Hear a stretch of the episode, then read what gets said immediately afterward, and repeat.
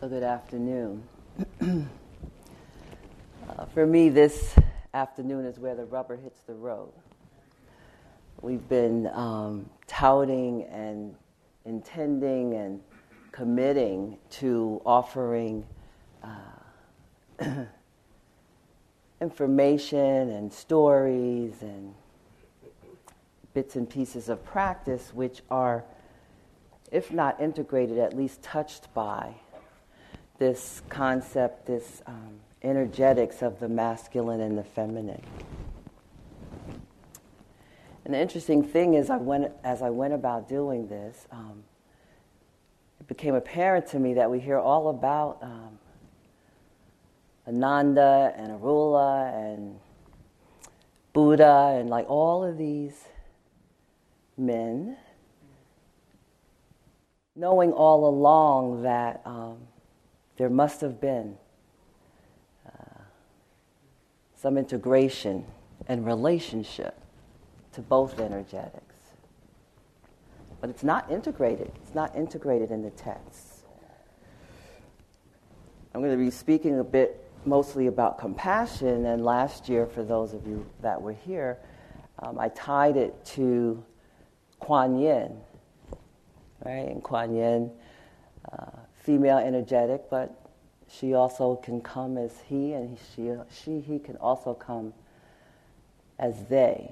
And this year she said, I'm done. There were more female energetics around besides me. So I went on the search. And after some conversation and engaging with my colleagues, um, I thought I might share just a little bit about Sujata, whom is actually perhaps an unspoken hero in terms of what has led us to be sitting here 2,600 years later. So last night or la- yesterday afternoon, Tuere uh, spoke about um, the journey and path that the Buddha was on. And she kind of uh, left off at the point where uh, he had engaged as an ascetic for six years and was really kind of on his last, last wing, last breath. He basically was starving himself to death. And one of the iterations of the story of Sujata is that uh, the Buddha was sitting under the banyan tree, starting to understand, it was starting to dawn on him that maybe this wasn't going to be the way. Maybe there was another way. Maybe uh, there was a middle path. And just as that was dawning on him, sitting under the banyan tree, Sujata was making her way down the uh, other side of the river to offer an offering and saw this emaciated man, didn't know who he was. And her offering was that of uh, rice milk or a rice gruel. And out of the compassion that sprung up in her heart, she went and offered him some rice milk which he took and actually ate. And that began the, the, the nourishment and the uh, conviction of understanding that a middle path was what was called for. So you can, well, let me read you one of the versions. There's at least seven or eight or nine, and Pam may even know of more. But this one I think um, will do good in terms of what I want to offer. From the day the great being had gone forth from the household life until the day of his enlightenment equaled six years. Now, in this story, he had already resumed eating normal food, and his body had returned to a normal state. The woman, Sujata, was offering food and nourishment to the great being. She was the daughter of a householder in a village in Uruvela, Sinagama. She was offering this dish of rice gruel with milk or rice cooked with pure cow's milk. That's important, pure cow's milk. It was a vegetarian food containing no meat or fish, used especially as an offering to deities. The states that Sujata had made a prayer to the deity of a certain banyan tree for a husband of equal status and for a son by him.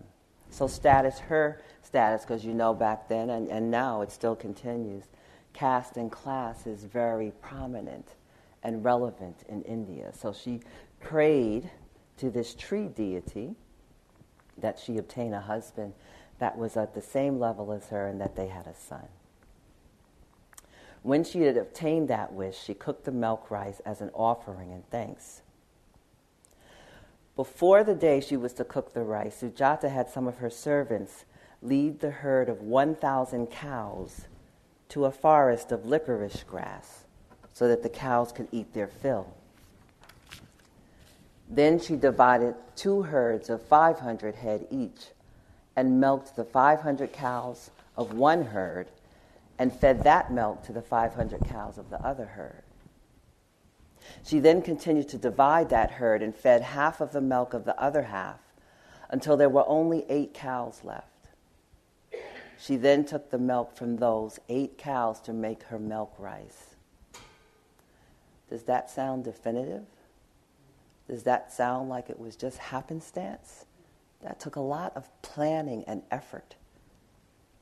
When the rice was cooked, Sujata sent Purna, one of her servant girls, to clean up the area where the banyan tree was.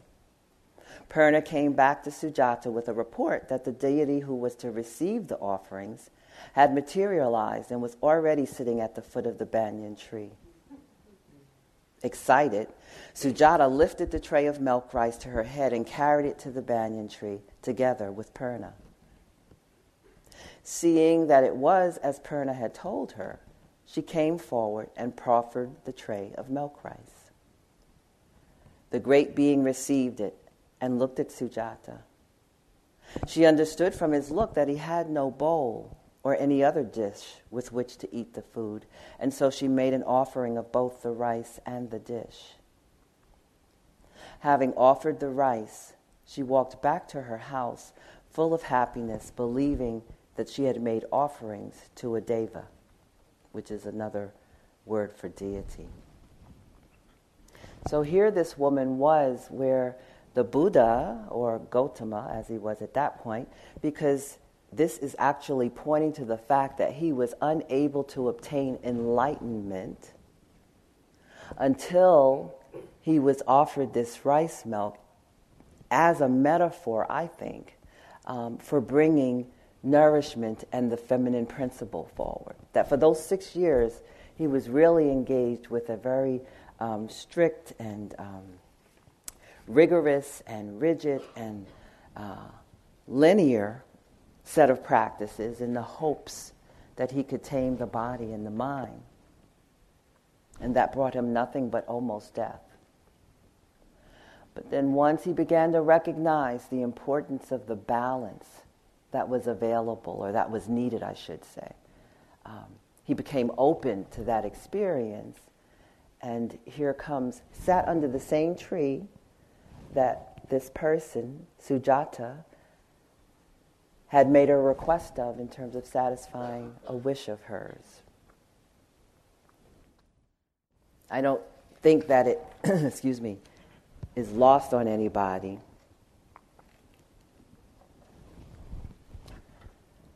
that this milk rice could metaphorically be um, um, mm, measured against a mother's breast milk as she nourishes her infant, right? And so uh, Sujata offering this, uh, this milk rice to the Buddha, who then was reborn. Well, he wasn't the Buddha, to Gotama, who was then reborn as the Buddha,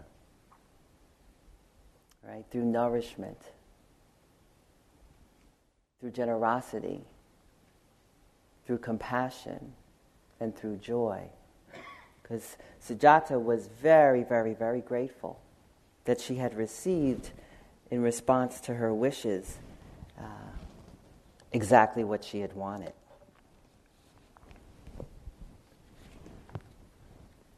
Even though she didn't realize at the time, she was the last person to provide a meal to Gotama on his last day of being an ordinary man prior to his awakening to Buddhahood. She demonstrates joy rooted in generosity and gratitude. On seeing the Buddha, she wishes for his good fortune, just as she recognizes her own good fortune and the fulfillment of her dearest wishes. It is said that following later times, she became one of the Buddha's early disciples. It is fairly well practiced and known that generosity opens the doorway to practice and awakening.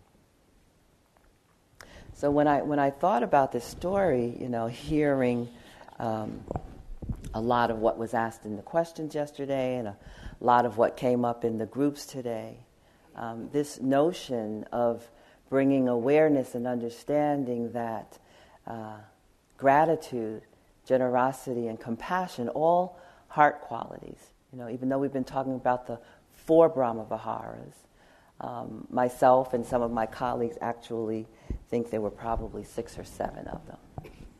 And gratitude and generosity and forgiveness would be three of those seven. A poem by Pesha Joyce Gertler, The Healing Time. Finally, on my way to yes, I bump into all the places where I said no to my life. All the untended wounds, the red and purple scars, those hieroglyphs of pain carved into my skin, my bones, those coded messages that send me down the wrong street again and again, where I find them, the old wounds the old misdirections, and I lift them one by one close to my heart, and I say, Holy, holy.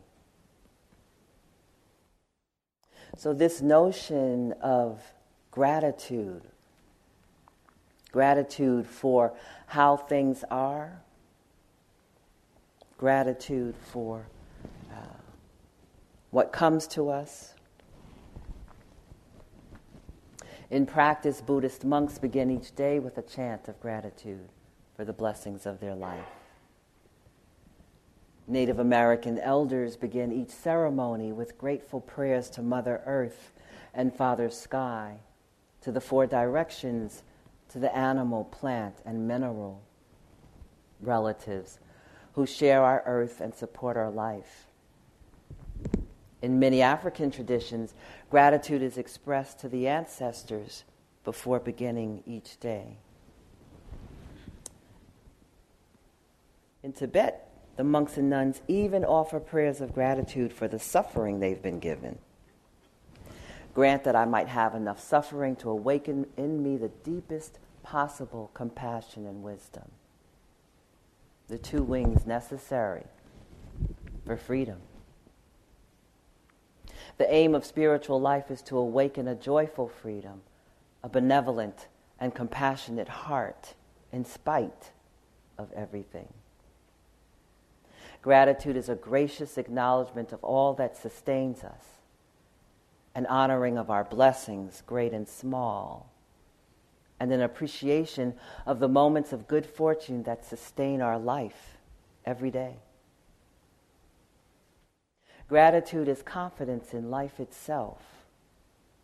In it, we feel how the same force that pushes grass through the cracks in the sidewalk invigorates our own life. Gratitude gladdens the heart. It's not sentimental, it's not jealous, it's not judgmental. Gratitude does not envy or compare. That seems to be the land that many of us are in right now. Judging, comparing. Gratitude receives in wonder the myriad offerings of the rain and the earth, the care that supports every single life. As gratitude grows, it gives rise to joy. We experience the courage to rejoice in our own good fortune and in the fortune of others. Joy is natural to an open heart. With gratitude, we are not afraid of pleasure. We do not mistakenly believe it is disloyal to the suffering of the world to honor the happiness we have been given, or even disloyal to ourselves. Our culture and society is particularly prone to pay attention, to spend a lot of time ruminating around what's wrong, whether it's what's wrong externally or what's wrong internally. Then there's generosity. Knowing the happiness of freedom or enlightenment only comes through the experience and action of generosity. It's actually a place to sit a place to land, a place to stand, a place to be, this generosity. We experience joy and clarity in times of generosity. When we renounce mind states of greed, stinginess, aversion. So, this gratitude and this generosity are kind of the um, wellspring or the tilling of the soil for compa- compassion to fully land and infuse us such that uh, we start to blur the lines between self and others. Love asks you to let go. Compassion asks you to let go. One's capacity to be wholeheartedly present for anyone or anything in this world asks us to release our longing for how things used to be and our yearning for a better future. Letting go frees us to take our seat firmly in this moment and in the truth of loss and change. Letting go frees us of the burden of obsessing about what used to be and what might be in the future past, future, keeps us out of the present. Our willingness to let go of what should be liberates us to embrace what is. This is one of the hardest lessons for us to learn, and the lesson that none of us can avoid. Most of us discover through reflection that the places we resist and cling to most tenaciously are also the places we suffer most acutely. Most of us discover through reflection that the places we resist and cling to most tenaciously are also the places we suffer most acutely. They are the places we feel most imprisoned in a world governed by self and disconnected from others. Compassion is a release from that imprisonment and a healer of separation. Letting go does not leave us marooned in indifference or apathy. We are not asked to let go of our love or bonds of commitment and care. We are learning step by step moment by moment, to let go of suffering and separation. Our capacity to find a boundless compassion is released by our capacity to let go. Those are the words of Christina Feldman. You know, I said in one of my groups today that um, what we were getting present to is the reality and the unavoidable knowing of the first noble truth. Here we are, second day in, not even that long day, long time in. And most everybody, although it's been you know, some people are riding and some people are having a, grateful, joyful experience in the moment. But for each of us, from whatever direction we're coming, ha- are having an opportunity to really get up close and personal with that first noble truth. So we've spent these first few days together cultivating the mind heart with this Vipassana practice, building momentum and deepening a gathered mind. We've had numerous teachings and received instructions for working with the body breath, with Vedana or feelings, with walking meditation. We've listened to teachings on suffering and the end of suffering. We've taken the precepts and refuges. We've renounced our technology. We've also spent time in the practice of metta, where we've worked with ourselves, a friend, and all beings.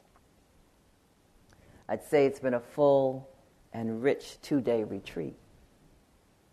Notwithstanding all of nature that has joined us, including the full moon, the snow, the animals and insects, other beings, seen and unseen, all gathered to support us in our efforts.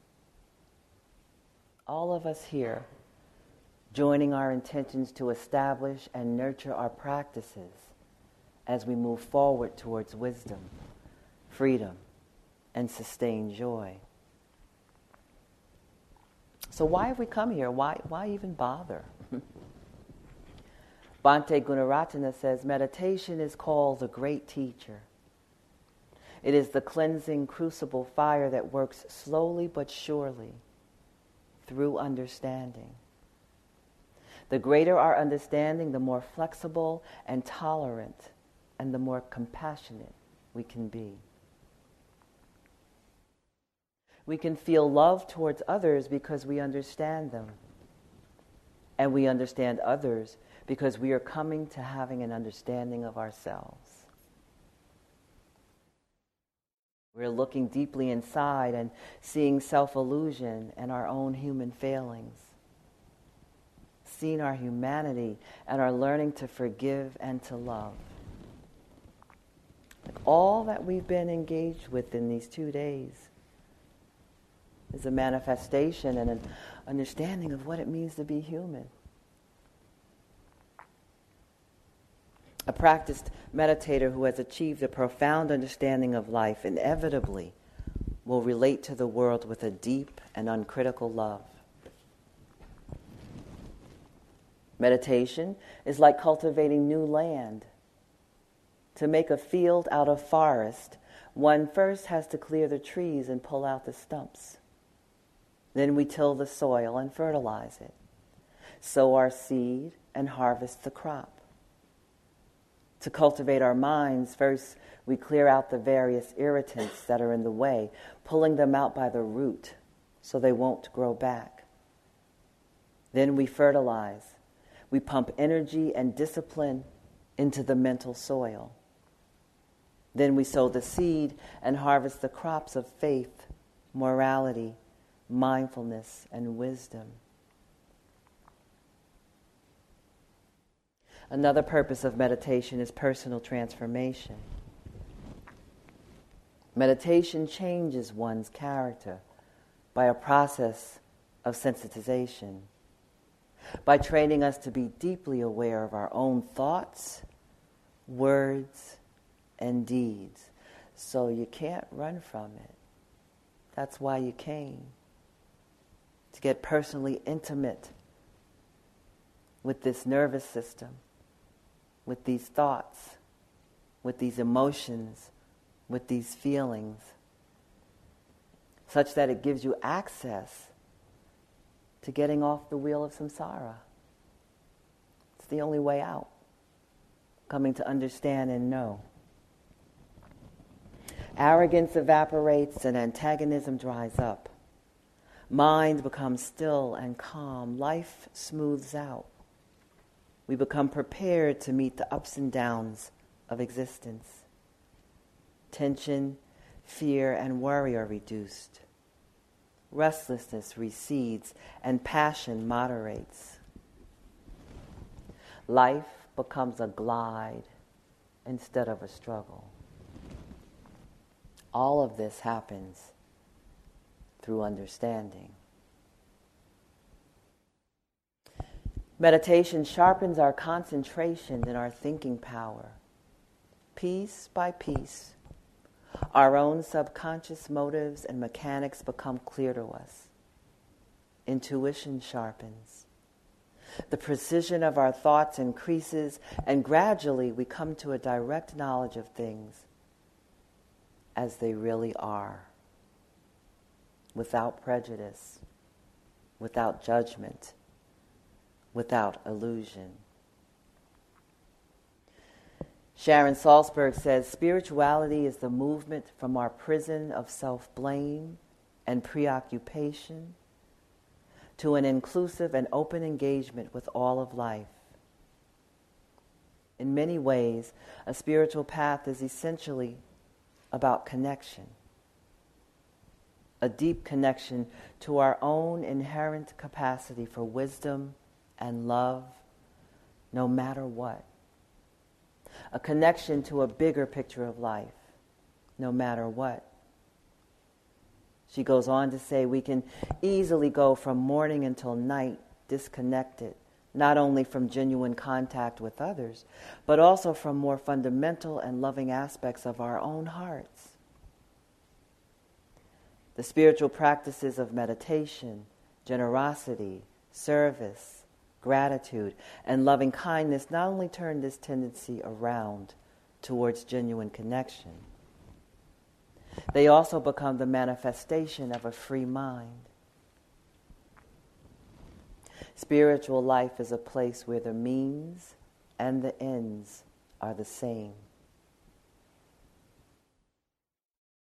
One of the things that most nourishes true compassion is clarity when we know what we are thinking and know what we are feeling. This clarity differentiates compassion from what might be thought of as a conventional kind of self preoccupation, when we care only about ourselves and not about others. It is said, the Buddha said at one point, that if we truly loved ourselves, we would never harm another. Because if we harm another, it is in some way diminishing who we are. It is taking away from rather than adding to our lives. He also said, just as the dawn is the forerunner and the first indication of the rising sun, so too is right view the forerunner and the first indication of wholesome states. Sharon says, our view of who we are, what we are capable of, what matters in the world, molds our intentions, which in turn mold our actions. How we look at our lives becomes the basis for how we act and how we live, and whether our choices are shaped by love and kindness. Transforming our understanding transforms our whole life. Our happiness, our degree of connectedness, our freedom. It might be tempting to undertake a meditation practice or path of development with the same kind of clinging motivation with which we might take on anything else. Perhaps we feel empty inside. We feel bereft in some way we feel we're not good enough. And so we undertake spiritual practice to ameliorate all of that. Spiritual practice is not about having and getting. It is more about more compassion towards ourselves and towards others. It is not about assuming a new self image or manufactured persona. It is about compassionate naturally coming out of what we see. what we understand. And this is more and more and more true. I guess it's always been true. But in these times, mm, to find the space to be who we are in our authenticity and our truth is paramount to intervene in this ongoing mm, place where we end up not being well. If we're not able to be who we are, if we're not able to bring forward our, our truth of what is so, we will be sick. Whether it be physically, mentally, emotionally. And it's going to take that kind of reality, that kind of truth, that kind of authenticity to actually intervene, perhaps support us in changing course so that all beings can be well, including our Mother, the Earth. Compassion is like a mirror into which we can always look. It is like a stream that steadily c- carries us. It is like a cleansing fire that continually transforms us. Compassion for ourselves is the basis for our practice of compassion towards others. It's impossible to practice genuine compassion for others without the foundation of self compassion. Bhante Gunaratana says if we try to act compassionately out of a sense of personal unworthiness or the belief that others are more important than we are, the true source of our actions is aversion for ourselves, not compassion for others.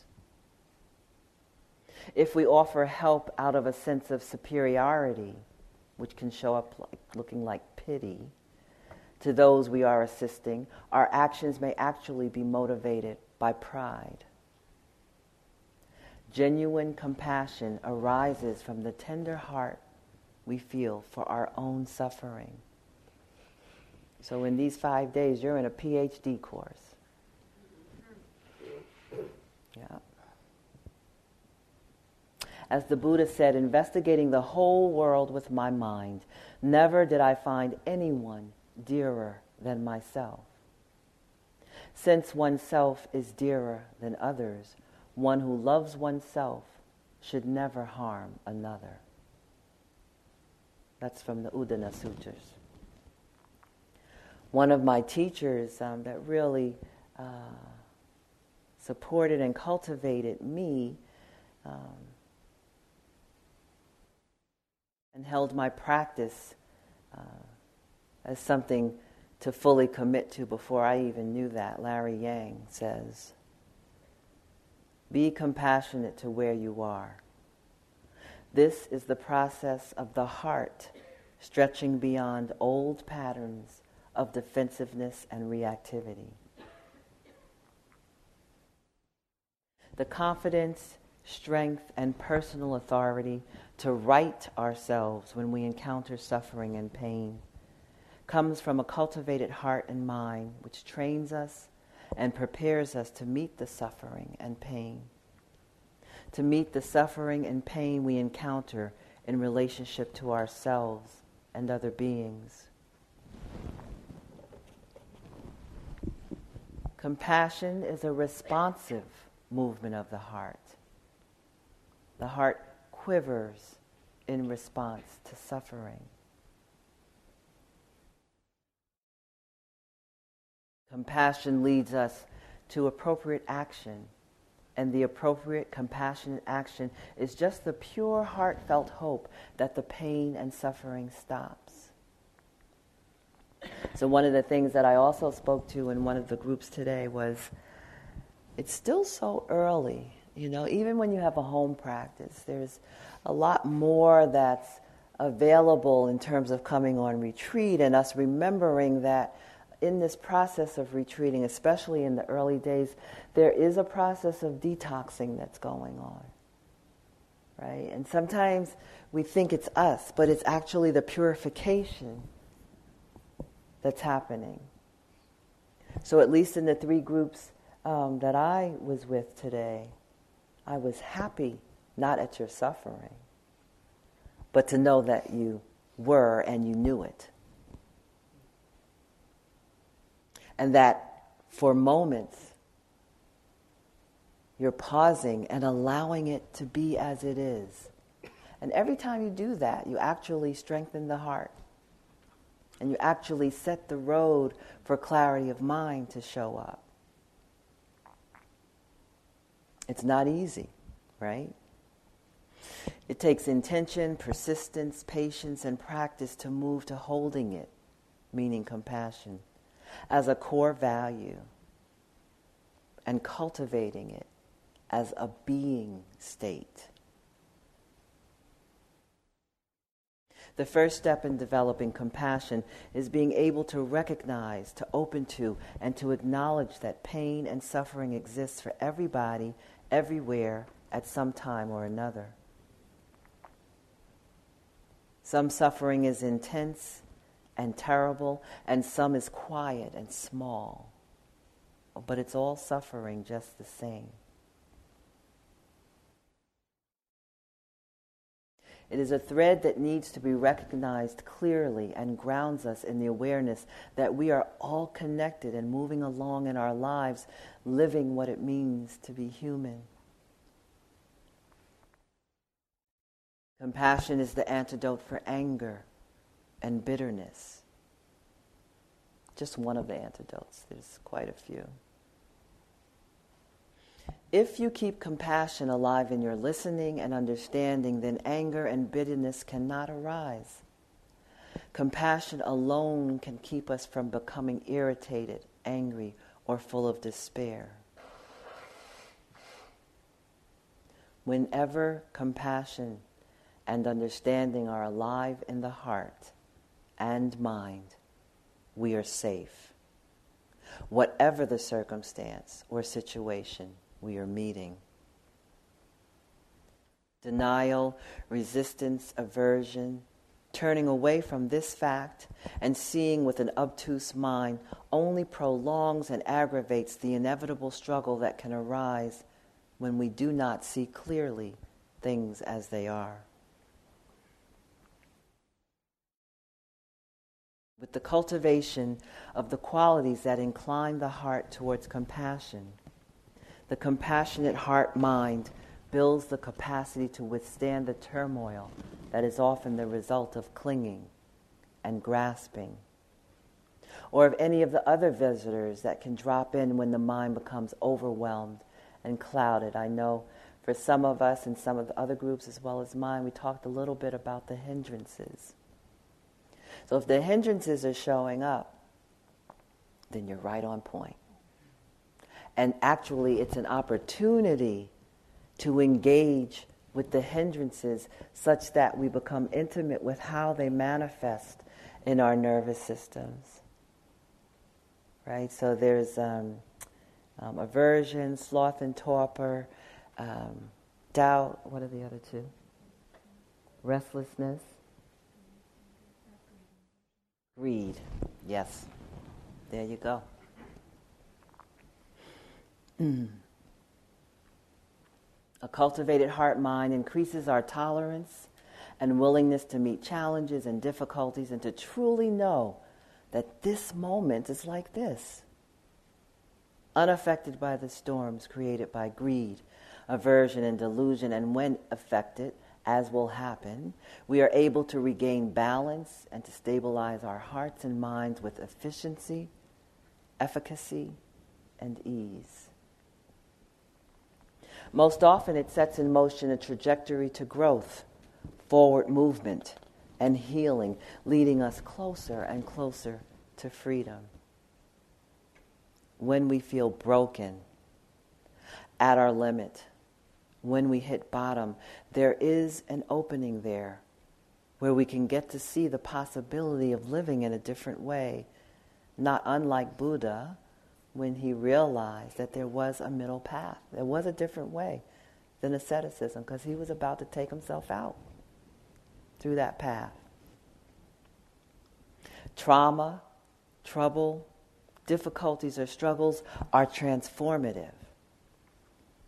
It demands that we become creative at moving forward and to heal when we can be awake to that. Sometimes, gentle nudge, and other times, unmistakable push, and heed the opening. Quote from Rumi Keep your eye on the bandaged places. That's where the light enters you. Even more difficult than acknowledging pain is opening to it. It takes courage and fortitude to establish an appropriate and rational relationship to pain and suffering. We may have to do it bit by bit, a little at a time, without forcing or being contrived. We also don't want to construct the illusion that we can somehow control the suffering. So, is that dispelled by now? Two days in. Had a lot of opportunity to see that one.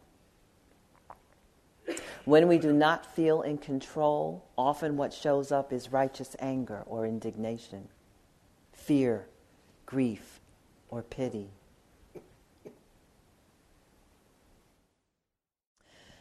The near enemy of compassion is pity,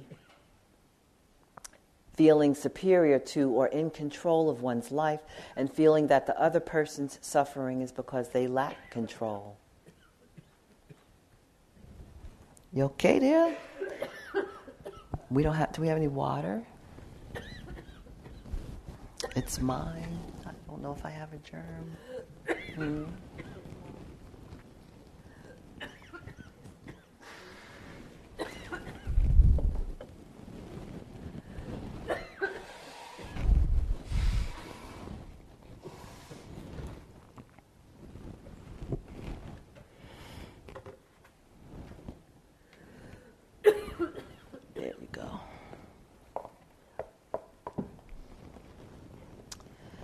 That's an awful feeling to not being able to breathe.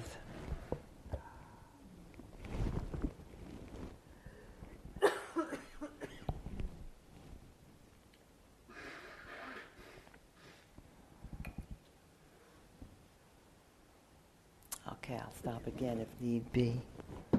And you can leave, you know? yes. Yeah.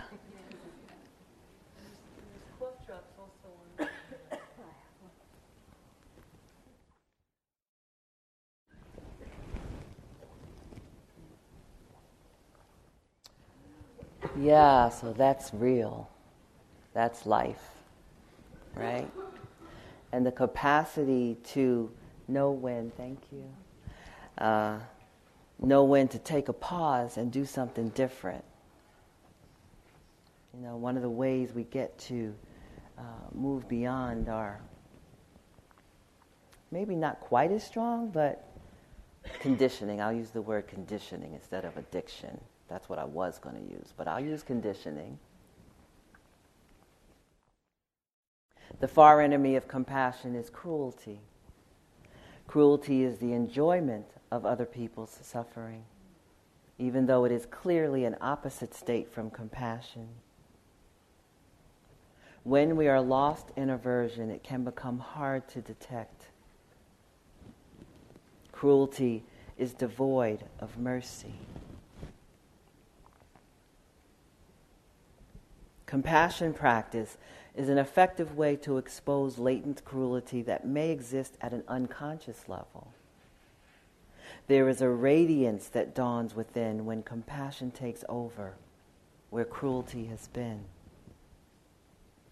Anger and hatred, outrage, fear, and grief are all similar to compassion, but they are just varying states of aversion. And as I spoke to a little bit earlier in terms of our capacity and ability to um, feel, experience, and offer compassion to others um, comes through our capacity to do that for ourselves. It's also, especially in these times, very important for us to engage with, with the uh, uh, vicissitudes of living um, when clarity and and, and, and love and connection are not present, which is so prevalent in our culture today. It's really, really um, necessary for us to navigate all of those so that when it comes towards you, it stops right there, falls right on the ground. There's no Velcro. You don't reach for it, you know? But we can only engage with the external to the degree and extent that we've engaged with it within ourselves.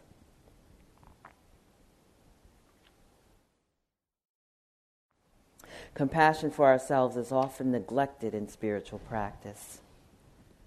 The ground for compassion is established first by practicing sensitivity towards ourselves.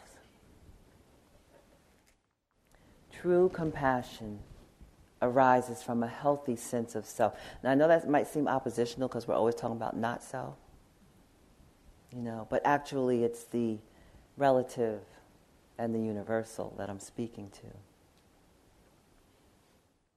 True compassion arises from a healthy sense of self, from an awareness of who we are that honors our true capacities and fears our own feelings and integrity along with others. It is a spontaneous response to the suffering and pain we encounter. It is our feeling of mutual resonance and natural connectedness in the face of the universal experience of loss and pain. As our own hearts open and are healed, it naturally seeks the healing of all it touches. Compassion for ourselves gives rise to the power to transform resentment into forgiveness, hatred into friendliness, and fear into respect for all beings. It allows us to extend warmth, sensitivity, and openness to the sorrows around us in a truthful and genuine way. At times, compassion may give rise to action, and at times it will not. Chogyam Trungpa calls this the spiritual warrior's tender heart of sadness. And I quote When you awaken your heart, you find to your surprise that your heart is empty. You find that you are looking into outer space. What are you? Who are you? Where is your heart? If you really look, you won't find anything tangible or solid. If you search for the weakened heart, if you put your hand through your rib cage and feel for it, there is nothing there but tenderness. You feel sore and soft, and if you open your eyes to the rest of the world, you feel tremendous sadness. This sadness doesn't come from being mistreated. You don't feel sad because someone has insulted you or because you feel impoverished. Rather, this experience of sadness is unconditioned. It occurs because your heart is completely open, exposed. It is the pure, raw heart. Even if a mosquito lands on it, you feel so touched. It is this tender heart of a warrior that has the power to heal the world.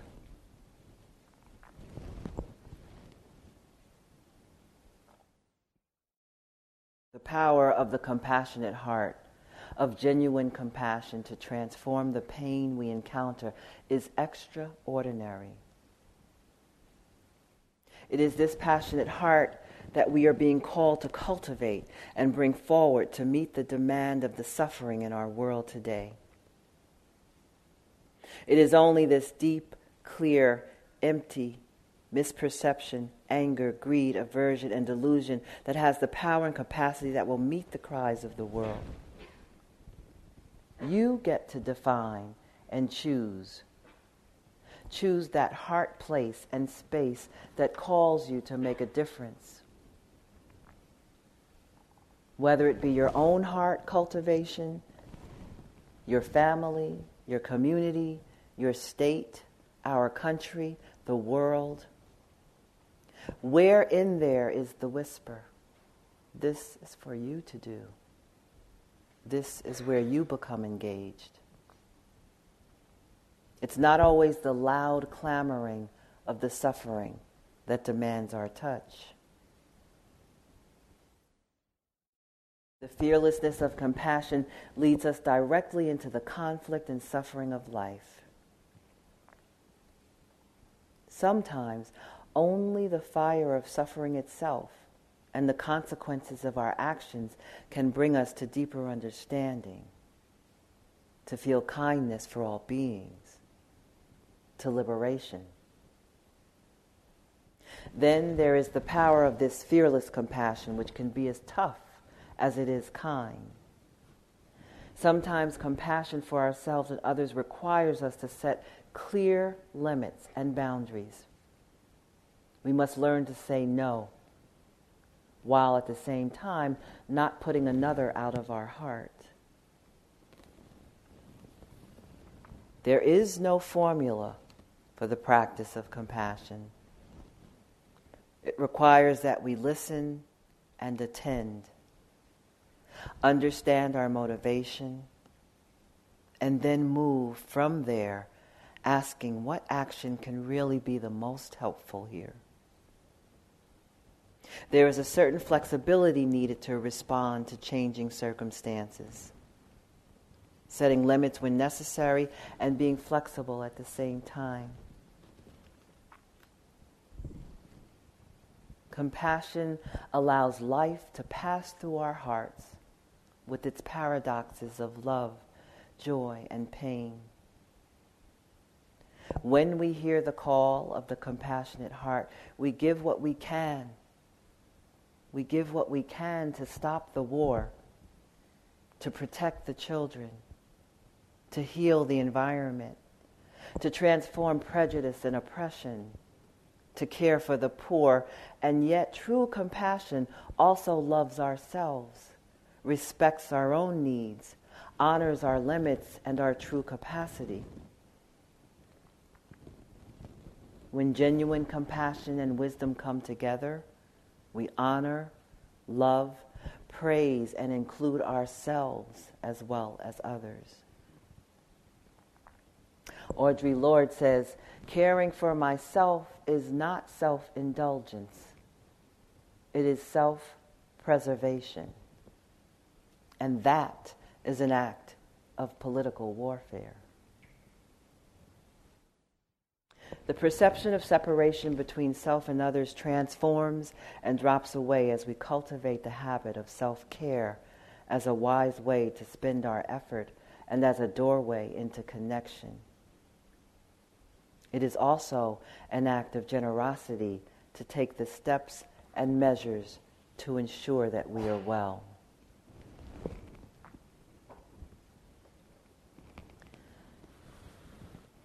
When genuine compassion arises, it moves through us as grace, bringing together a tenderness and fearlessness that could never come by any other means. Thank you for your listening. Let's sit for a moment.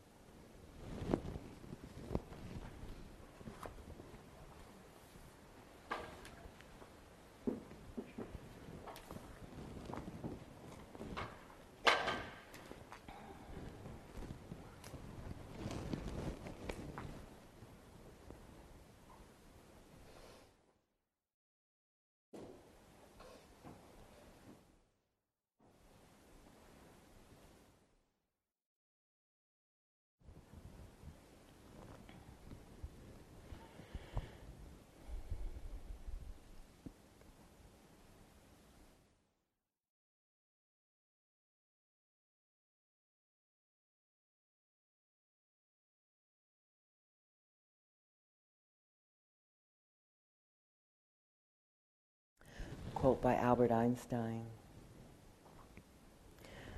A human being is a part of a whole called by us universe.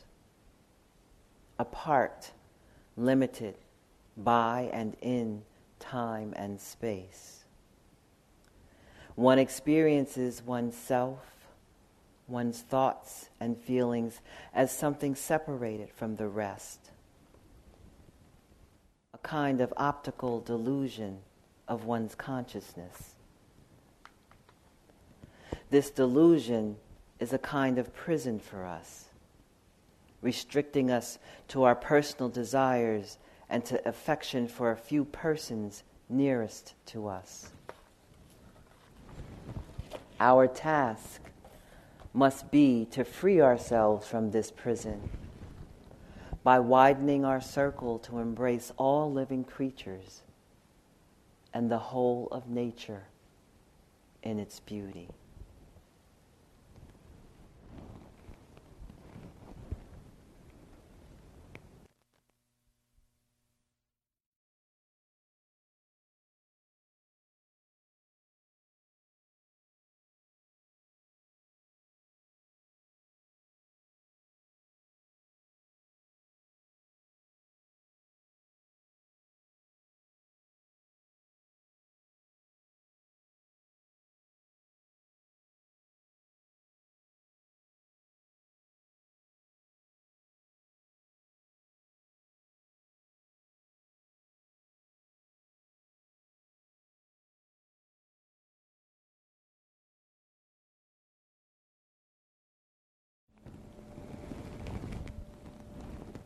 A deep bow to your practice for making that choice to be here, willing and able to investigate what it means to be human and how to progress down and towards the path for freedom. We'll see you in a little bit.